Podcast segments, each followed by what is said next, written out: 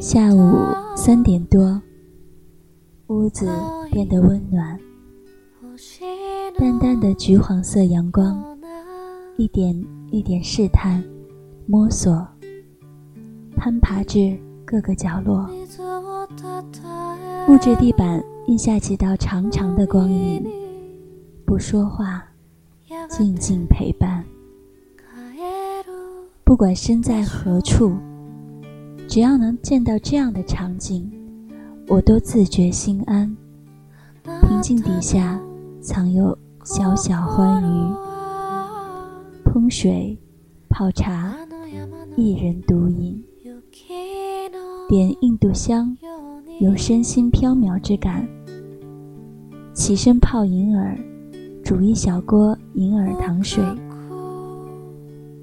阳光透进厨房。取出一罐子冰糖时，恍惚以为那是一颗颗剔透水晶。有时口味清淡，不喜过甜；有时味蕾稍钝，喜欢厚重甜味。好在冰糖自身的甜味带着疏离感，可以厚重、直抵心田，却不会叫人腻厌。不得不承认，甜品真的有治愈人心的魔力。喝几口糖水，身体就像藤蔓，蔓延生长，孜孜不倦。可以疯癫和搞笑，但话不多。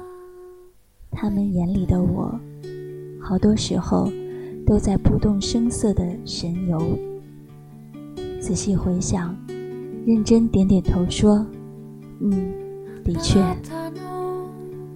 明白好多时候言语都是多余。以前愿意显露的东西，慢慢藏起。人心越清醒，藏的东西会越多，渐渐变成一泓湖，一汪海。表面上喝茶饮酒，笑容。不远不近，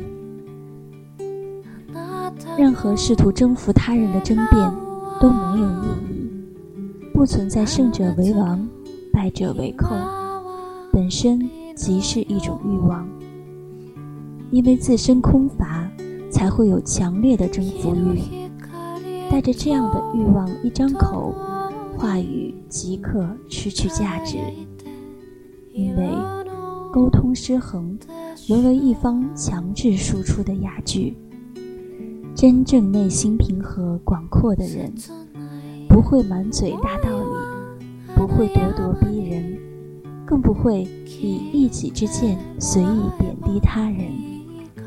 因为内心广袤，所以包容大度。与这样的人相处，你会感受到一股平静愉悦的能量。在彼此间流动，有效双向的能量交流。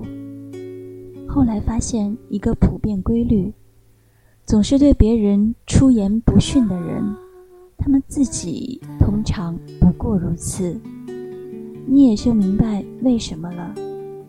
对你诋毁损伤，其实针对的不是你，而是他们自身的条件反射。因为对自己不满，所以。没办法由心欣赏外物，外面的世界有什么呢？不过是心相之反应。你能看到什么，你的心就是什么。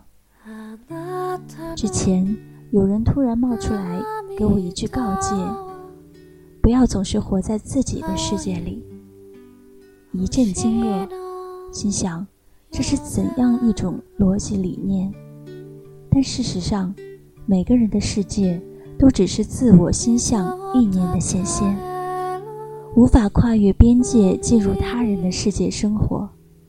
物理上，你能万水千山踏遍；心识里，你的全世界却不过是宇宙中微渺的转瞬即逝。就在自己的世界里，尽力去完善真实的生活，以此做到渺小但不悲切，无奇但不匮乏，这就已经足够。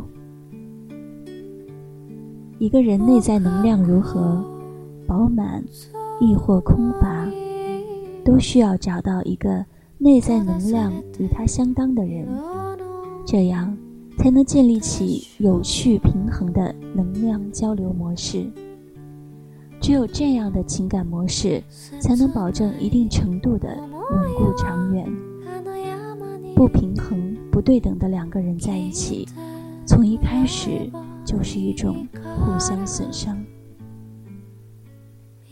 青柠薄荷、白砂糖和朗姆酒，喝一杯酒，微醺说说悄悄话吧。